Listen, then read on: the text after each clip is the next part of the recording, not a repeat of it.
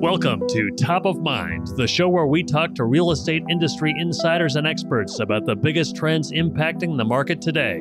Enjoy the show. Mike Simonsen here. Thanks for joining me today. Welcome to the Top of Mind podcast. This is where I talk to the smartest leaders, thinkers, doers in the real estate industry. For a few years now, we've been sharing the latest market data every week in our Altos Research weekly video series. With the Top of Mind podcast, we like to add context to the discussion about what's happening in the market and in the industry from the leaders in the industry. Each week, of course, Altos Research tracks every home in the country, all the pricing, all the supply and demand, all the changes in that data, and we make it available to you before you see it in the traditional channels. People desperately need to know what's happening in the housing market right now. It's been so crazy. It was so crazy to the hot side and then it cooled off so fast. The landscape has changed so dramatically. Everybody is worried about what happens in 2023. So, if you need to communicate about this market to your clients, your buyers and sellers, go to altosresearch.com, book a free consultation with our team. We can talk about local market, your local market, how to use the market data in your business, and we can help you communicate because everybody needs to know what's happening in the market right now. So, and speaking of keeping your clients informed, I've got a terrific guest today. Clayton Collins. Clayton is the CEO of Housing Wire Media, HW Media, the publisher of Housing Wire, Real Trends, Reverse Mortgage Daily. He leads HW Media's corporate strategy and content roadmap and building, while building a best in class, best, best world class team of business media professionals, building a media empire. And in case you missed it, my company Altos Research was acquired by Housing Wire, HW Media, earlier this month in December. So Clayton and I are now colleagues. So we're going to talk today a little bit about HW Media and Clayton's vision for the future and the things we get to accomplish together. So Clayton, welcome to the podcast. Thank you, Mike. It looks. I think we we had to do a deal before I got an invitation to join Top of Mind. I kind of feel like I bought my way into this interview. we have we have the only the best in the industry, Clayton, on the podcast. So clearly, well, you're above the bar. Well, Mike, I'm thank you for the introduction, and I, I have to say, when we talk about the best in the industry and our mission of building a world class team of housing professionals. You, my friend, are part of that vision and a big part of why this combination of HW Media with Housing Wire and Real Trends, Reverse Mortgage Daily, and Altos will be so successful because of the expertise and experience that that you bring to the table. So I'm thrilled to work with you. Yeah, me too. It's uh, it's an exciting next part of the journey for both of us. So that's really great. And while we could sit here and talk about our company our companies and our company for the whole time. I really want to hear your vision about the market, the changing market, the things that we talk about on this podcast. But before we get into those things, let's do a little bit about tell us about HW Media. I'm interested in your journey getting there. And then maybe we could talk about your vision for the future. So tell us about HW Media. Tell our listeners. Yeah. So, Mike, I founded HW Media in 2016 when I led a group of investors and myself to acquire Housing Wire from the founders, Paul and Richard, who started the business back in 06, 07 and really turned it into an actual media brand in, in 08 and ran hard for eight years. But it was a an opportune time for me to come in, help them transition out of the Housing Wire business and start HW Media. And I thought it was kind of I still kind of chuckle to myself when people kind of misspeak and call us Housing Wire versus HW Media and back and forth because the story is like is not that strategic. So like the LLC when we bought Housing Wire from Paul and Richard was HW Publishing. And when we're doing an asset deal, and my lawyers, we need a new name. What do you got? I'm like, I don't know, I don't know. HW Media. And just like change publishing to media. And like it was supposed to just be kind of a an LLC on the paperwork, like assuming that everything we would do would be under the Housing Wire brand name.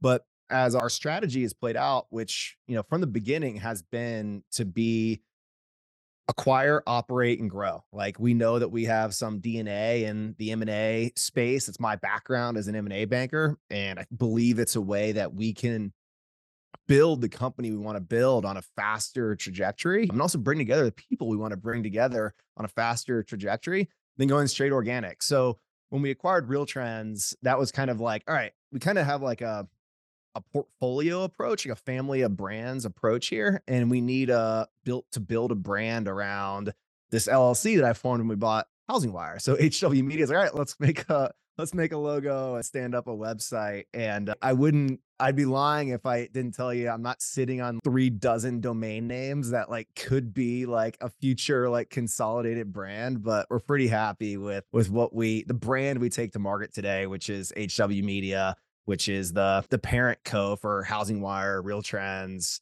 Altos Research, Reverse Mortgage Daily, and hopefully more as we continue this growth strategy of serving the housing market and housing professionals with news and information data. That's great. It was a creative leap in branding when you started. I started Altos Research. People were like, where did that name come from? And I was like, I lived in Los Altos, California, and it was Altos Research, and that was it. And it was a placeholder name 17 years ago, and yet here we are. So Man, it's amazing what placeholders can become. Yeah. Um, I yeah, grown fond of the brand. So that's great. And I actually do the a lot of the I did it a couple times in my little intro that that Switch Housing Wire and HW Media use it sort of interchangeably. But you know, we'll talk about HW Media in this conversation and your role leading that and into the future. So, so HW Media publishes, publisher, and it's media data. And the audience is, tell me about like your vision of the audience and who you're informing and reaching. So, part of the founding vision of Housing Wire was that housing market focused news and information was relatively disjointed, and Housing Wire sought to bring together mortgage and real estate and loan servicing and capital markets news all under one brand. And there's a kind of a really admirable vision there. And there's some belief that from the founders of Housing Wire that a lot of the factors that led to the great financial crisis could have been avoided to some extent with better information flow agro- across different professional categories. If home builders knew what was happening in the real estate sales market, if loan originators and mortgage executives, more importantly, knew what was happening in the real estate sales market and the home building market, if secondary markets desk and Wall Street capital markets firms understood kind of the junk that was coming up the pipe, if loan servicers knew the impact that changes in home prices or black swan events could have on total portfolios. If all of that information, the housing market was understood at a kind of a sector wide level across the leaders of each respective subcategory, a healthier housing market could have evolved. And our belief with Housing Wire is that connecting housing professionals across the ecosystem from home building to real estate to mortgage origination to capital markets, loan servicing, appraisal, title, like all of these ecosystems can come together and work together and learn together. We will build a healthier, more sustainable housing market, that's a better place for you and I to work and the audiences that we serve to work and build careers and build net worth, but also for home homeowners, the American people to have a more sustainable housing economy that's more functional and you can act and don't have this fear that we do right now that like it's a bad time to sell and also a bad time to buy and we really believe that access to information across the industry, it's not just it's not just a business we run, but it's also there's a mission that we can build something better for the housing industry and for American families that that own and rent real estate. So that's the big vision from an audience perspective. To be a little more granular, Mike, we have always focused on serving executives across the housing industry. We want to make sure that every independent mortgage bank, C suite executive and depository bank executive and credit union executive, anybody that has a mortgage business reads us every day. We want the leaders of loan servicing shops and capital markets desks to read Housing Wire every day. We want real estate agents and brokers and team leaders to read Housing Wire and Real Trends and engage in the community. We're there to serve those professionals. And through that, we've built really large audiences of title professionals, appraisers and other folks across the housing ecosystem, from home builders to investors that value housing information to do their job better. And uh, so we seek to serve the housing professional across those subcategories. And we also attract an audience of, of kind of like the Beltway audience. We have this like unknown and not really strategic like audience of people inside of Washington, D.C., from the White House to Congress to Senate to the Federal Reserve and all the different Fed banks across the country that read Housing Wire, which we are proud of, but also means we have a, a high bar to clear in terms of the quality and timeliness of the information because we information is driving policy. That's great. That's that is says a lot, right? It's, it is that audience uh, says a lot about the content that you're creating, the media, and the journalism that that you're doing, but also it because that audience is there. It says a lot about the kind of journalism you want to do. Yep. Yeah. No, I mean, me- media is a, we kind of joke when we bought Housing Wire, we had 14 people were based in Irving, Texas. Oh, we're just 14 people out here in suburb of Dallas doing our thing. But even at that time, um, had a, a, massive audience from coast to coast and and big big shoes to fill big expectations to to serve and a big responsibility to play for our audience and as we've grown that responsibility has grown so I still like that we're still a small business, but man, does running like a media and publishing and information business come with a lot of responsibility. Yeah. Yeah. All right. That's a great place to thinking about the responsibility for the market. And so the big thing on the mind, so on our mind, so it's right at the end of December. This will go out the next week, at the first week of January, I'm sure. With the and so we're looking at 2023. And uh, you have a perspective on the market from the perspective of your audience and your advertisers, different from, which might be different from my perspective down in the data. What's your view on the housing and the mortgage markets for 2023? What should we be expecting? Oh, so, we do this, everybody does it, but everyone talks about like predictions for 2023.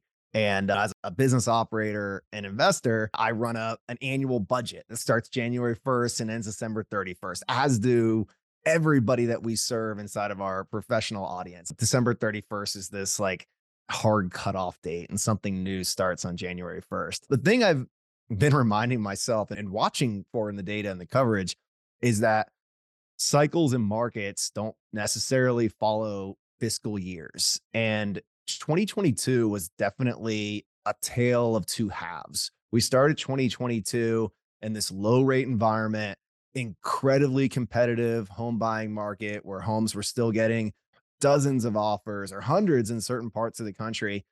And then we saw rates start creeping up and demand pulled back and prices stabilized. And then the last few months have declined. And we've seen this like incredible shift. And I would, it's almost better talking about the new year is like July 1st to June 30th. And, and so, but I'm really excited for 2023, but I'm not anticipating like this page turn and like we start a new chapter in the housing market in January. Interest rates are still in the sixes. That's keeping buyers on the sidelines. Prices are still high sellers don't want to sell for anything less than their neighbors sold for in May and June. And I don't know that they've come to terms with that they're not in a competitive bid scenario where they're going to list and have dozens of offers in a matter of days or weeks. And uh, I don't think that changes in January. But I think we do have something to look forward to in in 2023. And like I there's a little like hesitant optimism that like starts in kind of the late spring selling season, buying season, and goes into the second half of the year. The economists that I follow are all kind of guiding toward interest rates that stabilize in the fives in the second half of 2023. The MBA is who's right sometimes and sometimes not. I guess that's the, the challenge of being a forecaster is forecasting rates to more 30 year fixed rate mortgages to average 5.2 come December of 2023, which is a really healthy housing market. And I know there's home buyers out there and loan originators and real estate agents who are who are hungry for rates in the threes or fours again. I was going to say high twos, but let's not even talk about that.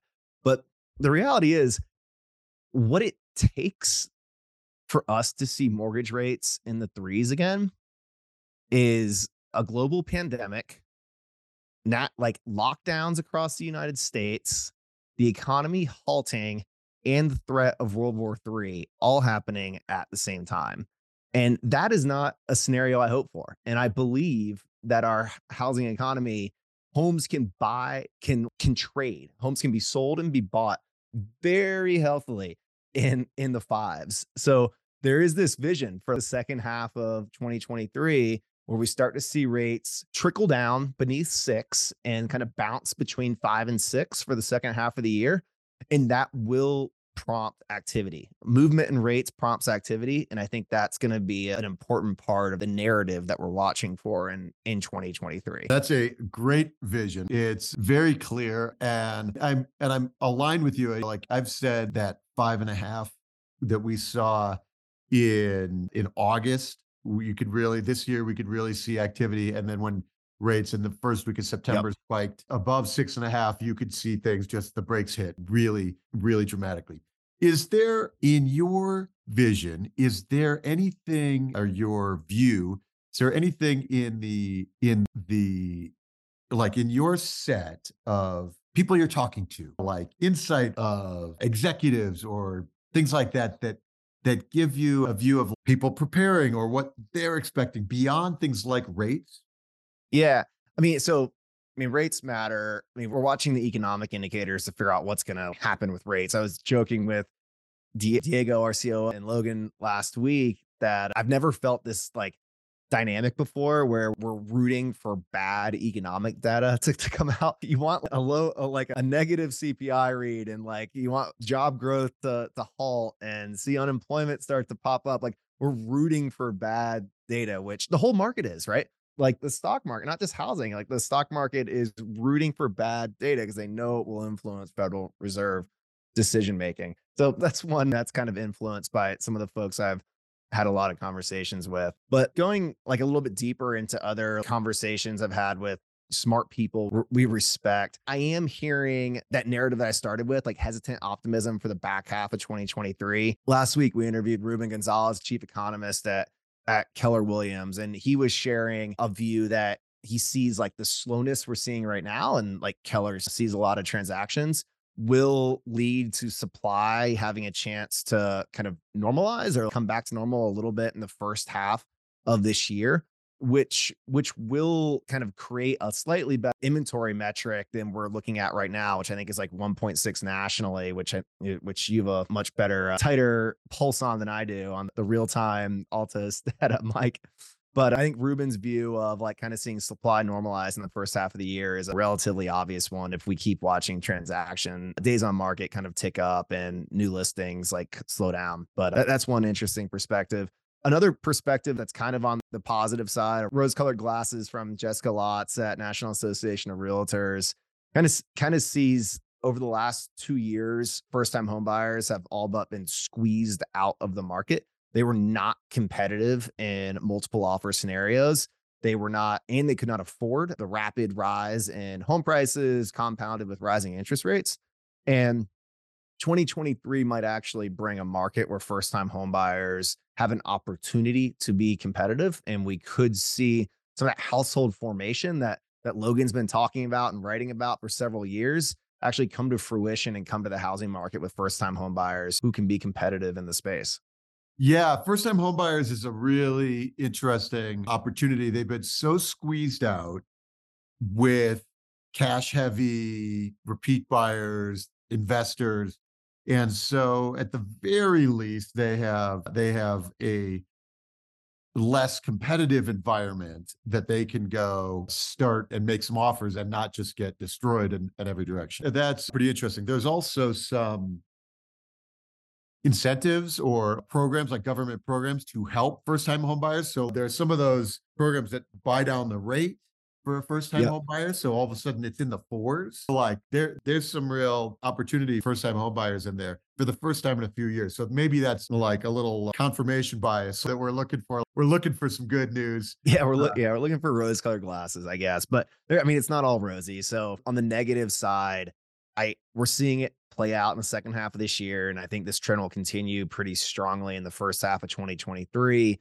Is there just there's gonna be lower employment levels in the housing industry. And there's gonna be real estate agents and realtors who have not done a transaction in in months or a year, and they're gonna choose to seek employment elsewhere, choose other means of income.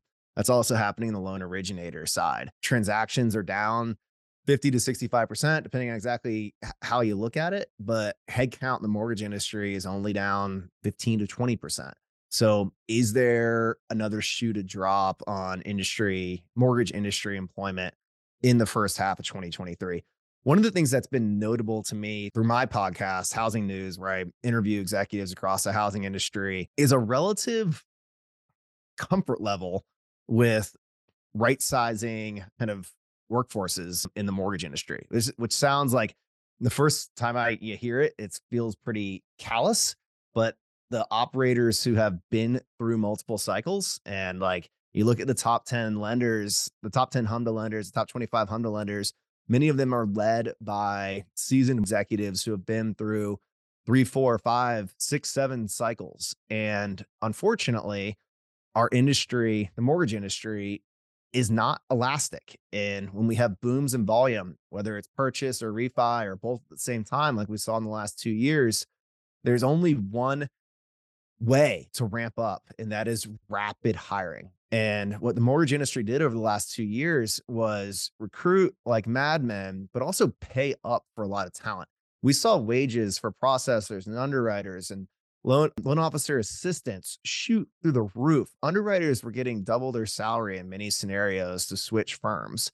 And now those same people who recruited 12, 18, 24 months ago at record high compensation levels are at risk if they're not already gone from their current employer. And those jobs just aren't available elsewhere in the mortgage ecosystem right now, which is putting a pretty like large number of unemployed former mortgage professionals in the ecosystem without a new lender to turn toward. At the same time, this is going on like the ops and support side. Loan officer recruitment is still running at full speed, but it's highly focused on loan originators who have a specialty in purchase mortgage origination and have either a really strong local community presence with really strong refer- realtor referral sources or B, is the new breed of loan originator, incredibly strong social media presences. And there's a new breed, it's a small breed of loan originators who have massive followings on TikTok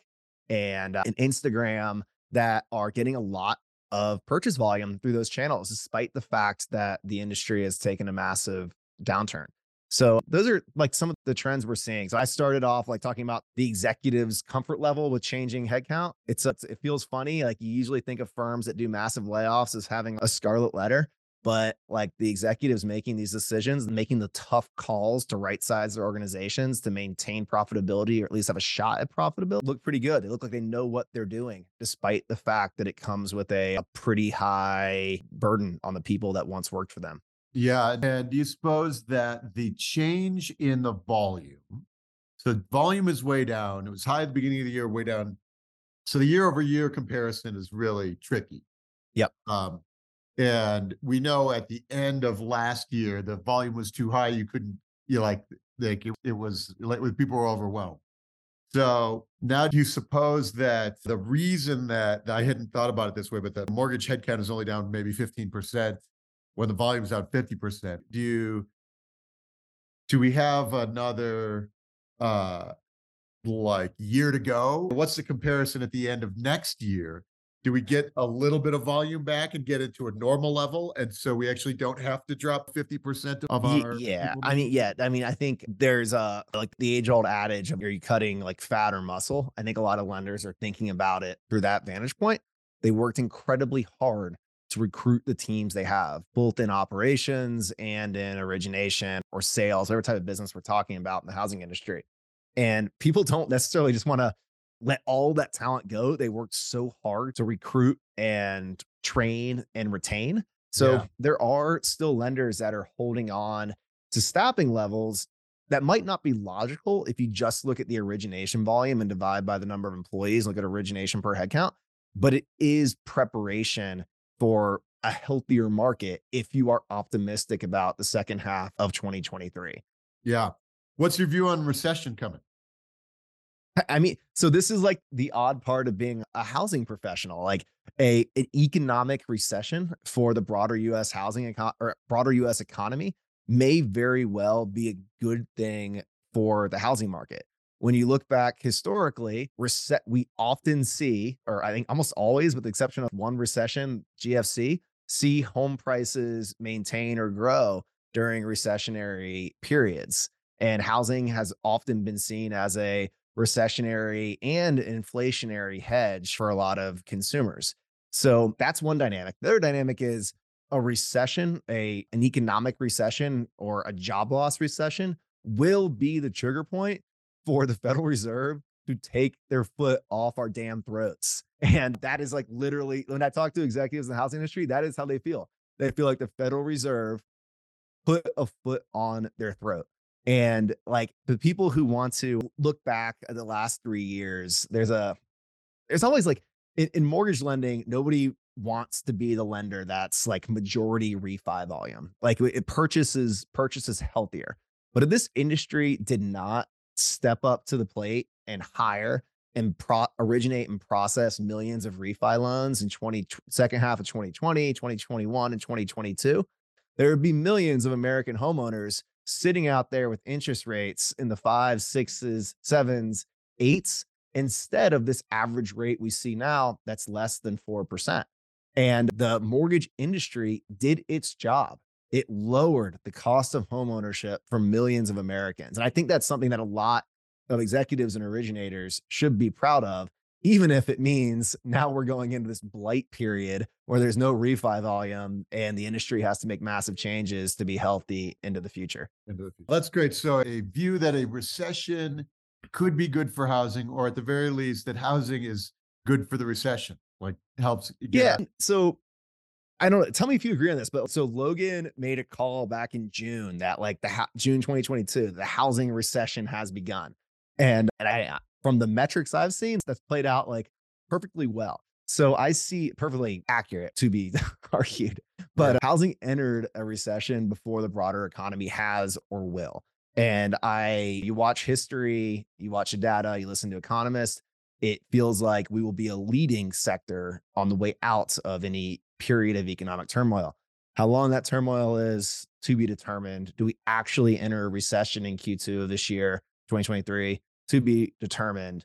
But if anything, a recession, a global economic or national economic and job loss recession will bring some rep- reprieve to mortgage interest rates.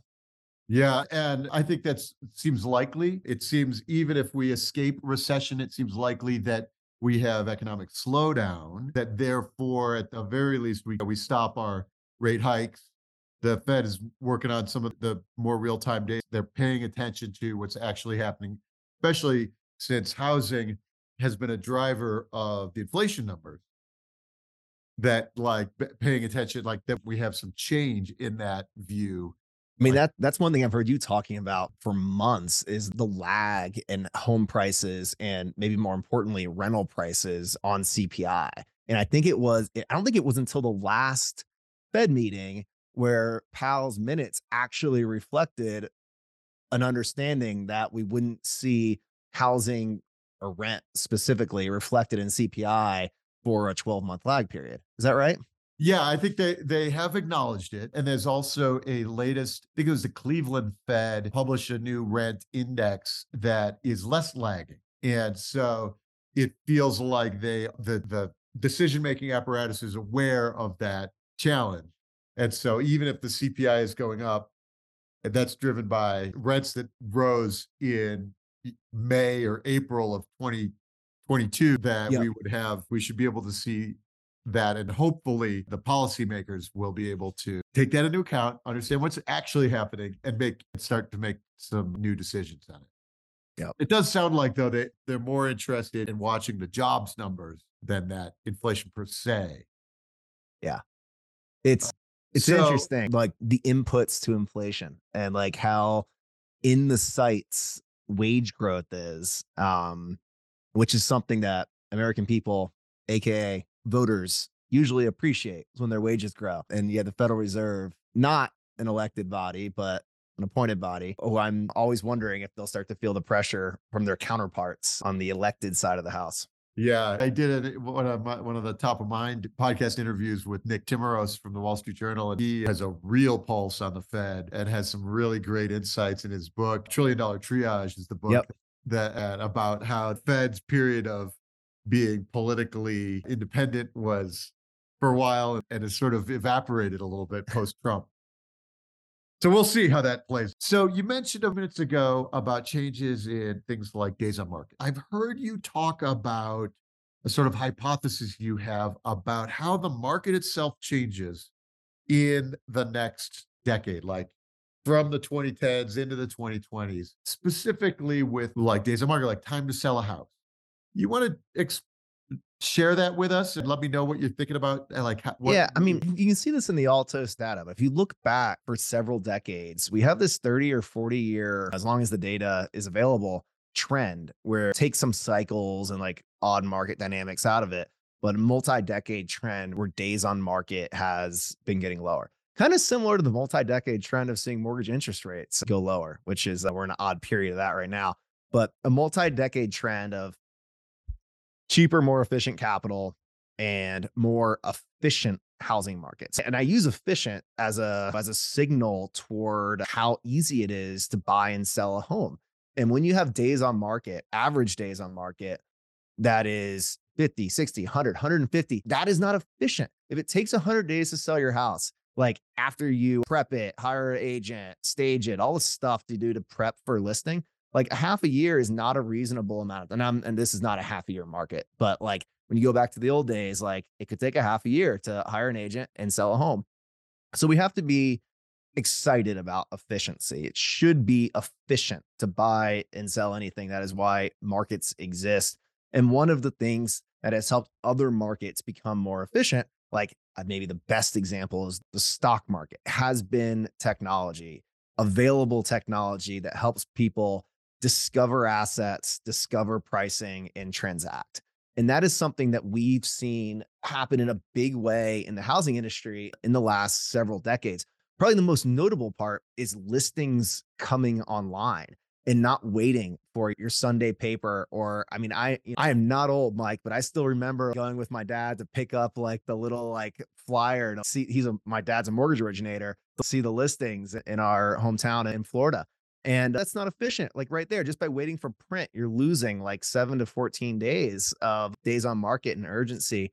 And now people are using Zillow and realtor.com. And if you're anything like me, you set your screens to the last 24 hours or last seven days to see the new listings. You want the new inventory and they don't pay much attention to the stale stuff unless they're they're looking for values. So we've seen technology make discoverability happen. Then we saw technology bring bring pricing transparency. The Zestimate was huge in the evolution of, of housing price discoverability. And then over the last decade, we've started to see the mortgage and transaction side of the industry start to, in the 2010s. We saw digital point of sale really become an expectation in mortgage origination. I've had three or four guests on Housing News in the last quarter who've mentioned that how much, despite being competitors, how much they appreciate Rocket's push button get mortgage campaign because it forced technology into the mortgage ecosystem and digital point of sale has become no longer a differentiator, but a must have. And then COVID came, innovation shifted to the back half of the transaction. We saw much bigger emphasis on the closing processes title title innovations like I, I closed a loan during the first few months of covid and had to do a drive-by closing and another one i had to do a front porch closing. And now we're actually seeing e-closings with digital notarization happen which is a really good thing. It's not universal yet. There's still a lot of adoption and a lot of state level wins that have to happen for complete e-closing to be a, a market standard but we're moving in that direction and as we move into this phase of the house, housing economy, and every economic wave brings a new incentive to innovate in a different part of the economy, the incentive right now is cost efficiency. And that cost efficiency is coming out of the center of the mortgage process. So, digital point of sale a decade ago, e closing and digital notarization during COVID. And now we're finally squeezing some technology into processing, underwriting, servicing, capital markets, all the things that have to happen to have an efficient loan closing and an efficient loan management and servicing and capital markets after the loan is closed. All of these things bring positive outcomes to homeowners and real estate agents who are looking for more certainty, more transparency, and better communication and shorter timelines during the closing process. And I'd be amiss if I didn't talk about some of the innovation on the valuation side of the house, which is also changing r- really quickly as we start to see RemoteVal and some other technologies come front and center to make appraisers more efficient and help them operate at their highest and best. That's great. So you mentioned a few sort of pass through benefits to the consumer. Yep.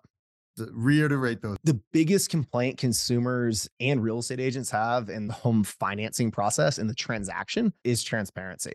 And like seeing, like, we, we don't expect like five years ago, people used to use the, the dominoes analogy of being able to see like your like loan move through a pipeline. And some of those tools are out there now. But ultimately, consumers don't want to wait around until a week before close to find out if their home appraised out. Like, how miserable is that? Like, you go through this whole application and underwriting process, like, you're planning movers and hopefully you didn't buy furniture, but you're thinking about it for after that move in date.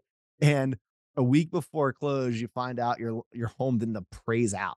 Now we're actually seeing valuation technology come in at the front end of the mortgage process, which helps the consumer so they understand if their offer is over market or over value and they're not actually going to appraise out and be able to get financing.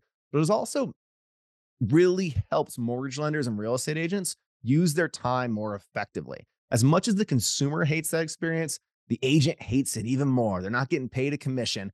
And also, the loan originator or the mortgage bank is sucking down cost during that whole underwriting process while they wait for an appraisal at the very end. And ultimately, that's very inefficient to banks that are already operating on very thin, if not negative margins in this current market. So, and it's an important place to, to innovate and one that had to happen for us to step forward into a true digital mortgage ecosystem. And we're on the precipice here, Mike. Like digital close is not universal. Valuation at the front end of the application or underwriting process is not universal yet, but it's happening. And there's lenders that have these tools in place and technology solutions providers that are putting these tools in place and helping their clients like step forward into the 21st century. And uh, and also like it's not just the lenders adopting, it's getting the regulators and the GSEs and the capital markets to adopt and recommend and approve. And it's uh, it's fascinating to talk to some of these tech entrepreneurs who not only have to build a great product, teach a team how to sell it, adopt clients. Oh yeah, before that you have to win the government over and get the GSEs to say yes, you can do this. It's a massive hurdle to innovation, but one that is necessary in a regulated market that affects nearly every single American citizen. Yeah, that's amazing. What a, a great overview there. Yeah, I know. I bought my I bought a house. Last time I bought a house, it's like I'm self-employed. You know, do I am I going to get a mortgage? Like, what is that even going to mean? Like, I think I can afford it, but I had no idea. If you've been like a self-employed buyer or borrower during those really competitive periods in 2021, you would have been SOL. Like the loan, the buyers that were being preferenced were conventional borrowers with full pre-approvals conventional products. The latter end of this 2022 cycle and something we're seeing right now are more acceptances and more focus on serving kind of the non-QM, the non-qualified mortgage buyer, which a large percentage of those people are self-employed borrowers. So just like we might see a first time homeowner wave in 2023, we might actually see some more non QM come to market. That's a tough prediction, though, because the non QM market has been heavily affected by swings in mortgage interest rates. It's ch- very challenging to operate private capital business when rates are changing so quickly. So we need that market, that private investor pool to have demand for non QM product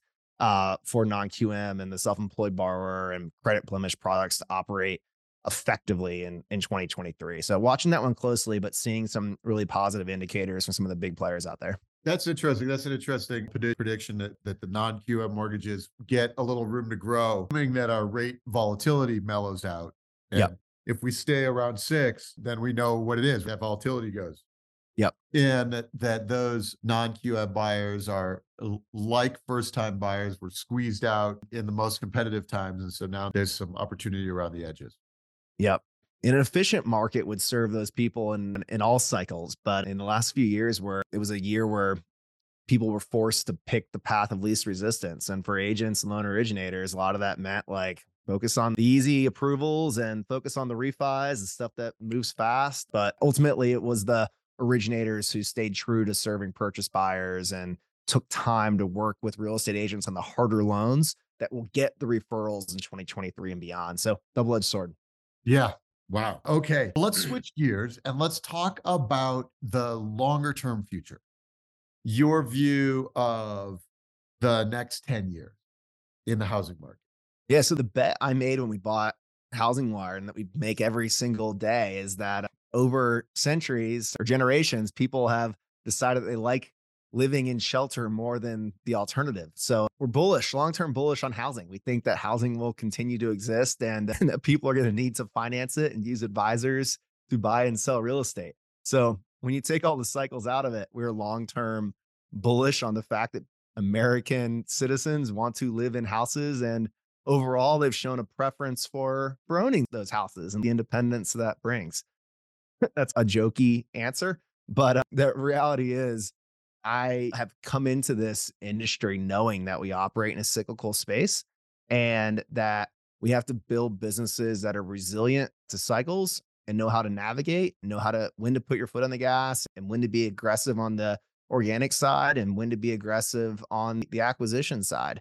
And ultimately, I think we stay really true to our vision of serving housing professionals and helping them be more efficient in all market cycles. We will grow with them and we'll make this market healthier. So so, Mike, I think as we like think about the next decade, we entered this decade with Logan Mohtashami shouting from the rooftops that the average age of the first time home buyer in 2020 was 32 years old.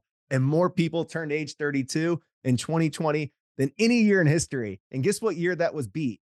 2021. And what year was that beat again? 2022. And it'll also be beaten 2023 and 2024. Like demographics are our friend Home price appreciation and expensive or high mortgage rates have made this market harder for household formation. But ultimately, we still have a very large population of sidelined 30 to 35 year olds or 30 to 40 year olds who will enter the housing market either as owners or renters. And ultimately, we need to serve the builders, the real estate agents, the loan originators who are going to serve that ownership market. And we also want to serve those multifamily developers and property managers and SFR owner operators who are going to serve the folks that choose to rent. Um, and if we do that by covering the right news and economic data, the right housing market information, the right technology innovators that are helping make this market work, then we will serve the entire housing economy and hopefully build an ecosystem that serves the homeownership or living desires of the American people. That's great. You mentioned the uh, owner. Yeah. And uh, the SFR, the si- single family rental, the investors, the big hedge funds and Wall Street money that has gone into buying and owning a lot of rental, single family rental properties. Do you have a take on that space? Both about like its utility in the world and also about where it goes in the future. Do they, does that group of money in a cyclical downturn, do they get afraid, pull back and accelerate our downturn? Or do they say, this is our opportunity and then take that arbitrage away and put a floor on the downturn? I mean, institutional capital cometh and institutional capital capital goeth. I don't know. I mean, start and stop really quickly, Mike. Like when we saw institutional buyers come in and sweep up inventory in 2009 to 2012, it was a godsend. If the institutional buyers were not there to buy foreclosed foreclosed properties and REO from lenders sitting on big REO balance sheets, like this market would still be screwed like 15 years later. And they played a really important role. I have been shocked, like honestly shocked to see that SFR market continue forward from that like post GFC era.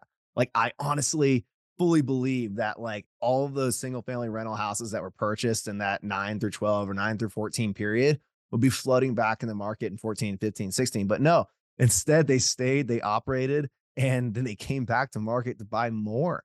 And, and when they realized they couldn't buy fast enough, they started building. I still remember our HousingWire, I think it was like April or May 2017. We had a build to rent like story and talked about the home builders who were shifting strategy to building for the SFR landlords. So a industry has emerged here. It is an asset class that works. I don't know if the economics are as promising as multifamily, but the difference is SFR has a saleable asset where if the single family rental rental income, the NOI isn't isn't where these owners want to be, they can sell the assets. Where like a multifamily building is a multifamily building. It's not as like easily repurposed or sold off in in pieces to the homeownership market.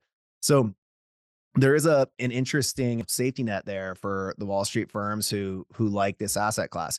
And when you talk about releasing inventory and could that deteriorate the market? It depends on what your definition of deteriorating the market is. We're sitting at record low inventory right now. And I know the second the big um B word that Blackstone backed investors, if they release inventory, the Wall Street Journal headlines will be brutal and the consumer perception will be negative.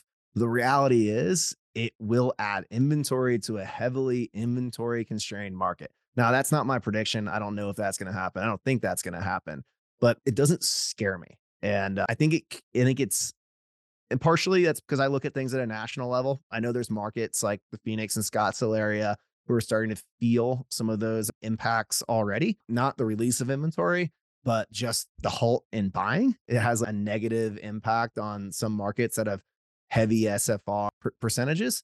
But at a national level, um, it's not the biggest fear I have. I don't think it's a huge negative if we see inventory come back to market. And in an inventory in an industry that operates off of volume, seeing home prices come down a point or two is not actually not the most negative thing that we could see for our professionals in the real estate brokerage or loan origination ecosystems. Yeah.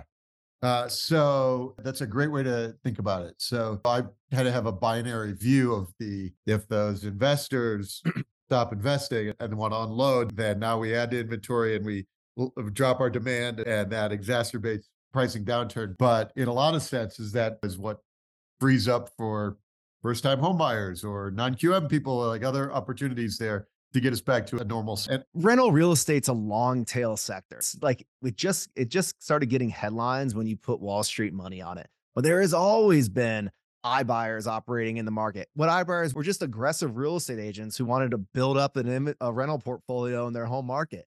And yeah. like it's those people who've really been squeezed out of getting in on this like building a big rental portfolio game. It's still an extremely long tail. Like the single family rental market is extremely long tail. Most rental homes are owned by local mom and pop, like small portfolio investors. Now, do all those people decide they're going to sell that sell their houses? That's probably more painful than Wall Street deciding. Yeah, that's 94% of the market is owned by individuals that own one to four doors. This is a definition of a long tail market. 94% are one to four doors. I mean, yeah, that says a lot. And, and I wonder so some of those folks were over overbought, overfinanced 11 months ago. And they're going to get they're going to have a hard time, especially ones who were levering up right at the end of that cycle. On the other hand, and so in normal parts of the cycle, then you watch them get crushed really quickly. On the other hand, a lot of them have such low rates, and everybody else has such low rates. Like I, I still wonder if that's going to keep us out of any massive exodus. Even if you're in a, you've got a house in Austin, and you and your rental market starts to crater in a big recession, you still do you fight to hold on to that because you've got a 2.8% mortgage on the thing? Yeah. Okay. A lot of variables well, there. Yeah, lots of variables. And it'll be interesting to see where it plays out. I really appreciate your view on a lot of the technology and the players and the executives in the space. So that's a great, a great way to leave it for the day. Tell me, so where do people find you? You're on Twitter. Yep, on Twitter, Clayton A. Collins. And I just started a new Instagram account, which is more like housing focused. So Housing Clayton, you can find me on Instagram. I'd appreciate some follows there because I'm feeling pretty lonely on my new account. So follow me on Instagram at Housing Clayton. Shoot me housing a note there Clayton. too. All right. Yeah, I noticed you've done a couple like the stories or the yeah, making some reels. Yeah. Um, pull, pulling Logan on camera on the reels too. We got a decent little system set up. I just need to do it every day, which is uh, Yeah. which is Great. hard. All right, I'm working well, on it. We're going to get some mileage on Clayton's Instagram account to, to talk about housing every day. So terrific. Clayton, thank you so much for taking the time with us today. We explored a lot of the things in the market that like your perspective, which I like to get. Like that's why I do these conversations. So I really appreciate it. Everybody, this is the Top of Mind podcast. I'm Mike Simonsen. I'm the founder of Altos Research, and we're now part of HousingWire and HW Media. So thank you all. Talk to you soon. Thanks for listening to Top of Mind. See you again next time, and be sure to click subscribe to get future episodes.